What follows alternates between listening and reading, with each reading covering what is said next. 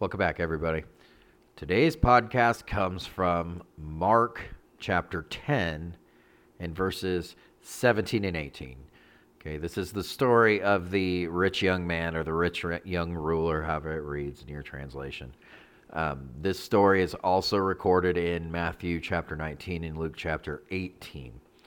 And I don't have the, the time in this podcast to go through the depth that is in this, this whole uh, passage here. But specifically, verse 18 is a verse that trips a lot of people up. And as you know by the title of the podcast, why did Jesus say, Why do you call me good? No one is good except for God alone. So let's go to Mark chapter 10, and we're going to read verses 17 and 18, just put the context together here. So, in starting in verse 17, it says, And as he was setting out on his journey, a man ran up and knelt before him and asked him, Good teacher. That's really important in answering this. So remember, good teacher, what must I do to inherit eternal life? In verse 18, and Jesus said to him, Why do you call me good? No one is good except God alone. And that's a question. Why did Jesus say this? Well, this is one of those things where context is extremely important to be able to to understand things like this. So what you have to do is you go back to the beginning of Mark chapter 10. Okay, you go to the first couple verses here, and we can see Jesus is uh, gathering near Judea here, beyond the Jordan, and he's teaching and what's happening in verse 2 is very important. It says, And Pharisees came up in order to test him. To test him. See, Jesus was doing all of these these things, all these these wonderful things. He was performing miracles. He was he was giving prophecies. He was doing all these things, and he he healed a, a boy with an unclean spirit earlier in chapter nine. Um, and you know his his divinity was there on full display, and we we should have they should have been able to see that he himself was the Messiah. Okay, but that's not that's not what occurred. So they they had come up to him in order to test him as opposed to being recognizing him as the Messiah that was doing all these things, doing these things that only the Messiah could do, like healing with a boy with a demon. They came up to test him.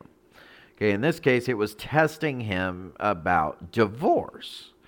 Okay, but they we we see this as well. We see the Pharisees come up and refer to Jesus as teacher. And that's the that's the key to understanding is referring to him as teacher. What they're not doing there is recognizing Jesus' divinity and who he is. So this rich young man is not coming to him with the recognition of his own depravity and with recognizing Jesus as Lord, he recognizes him as just a teacher. So when Jesus answered, No one is completely good except God alone, then therefore it's not proper for the young man to address Jesus as good teacher until he's recognized that he is God and his deity. And what the rich young man is doing is he's coming and asking, What act must I do to inherit eternal life? Just saying, first of all, you have not even recognized who I am. You have not even come to that humility of who I am. So when he answers, he's not it, it's it's seemingly it's confusing, but when when we have a little bit of understanding, we can see why are you calling me a good teacher? No one is good except for God alone. So before you're before you could call me good, you must recognize me as God alone. And that's not what we were doing here. That's not what was in view. The Pharisees were coming to test him. He was being tested, and this was something that was on the path to, of course, Israel rejecting their Messiah and not recognizing him as the propitiation for sin, uh, as as the as the promised Messiah.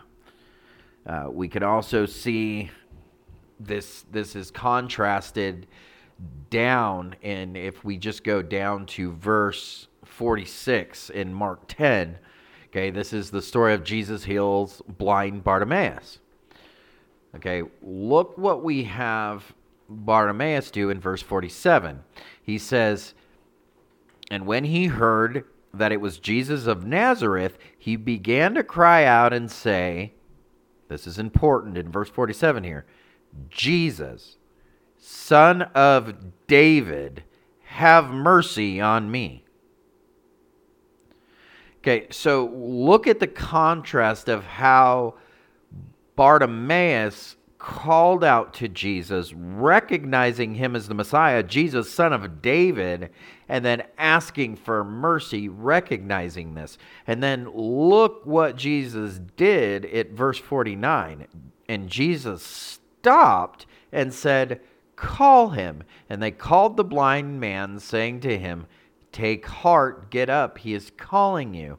In verse 50, and throwing off his cloak, he sprang up and came to Jesus. In verse 51, and Jesus said to him, What do you want me to do for you?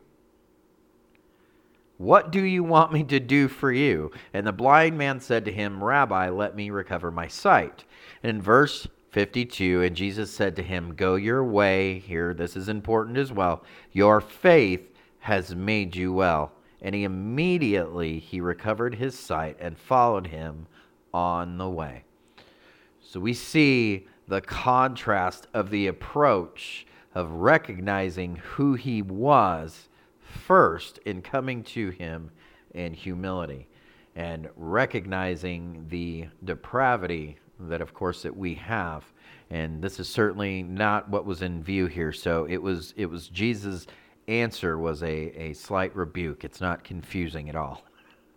So hopefully that uh, cleared up a little bit of that for everybody. Uh, if you have any questions or have anything that you'd like to hear from me let me know. If not we will see you guys next time. Bye guys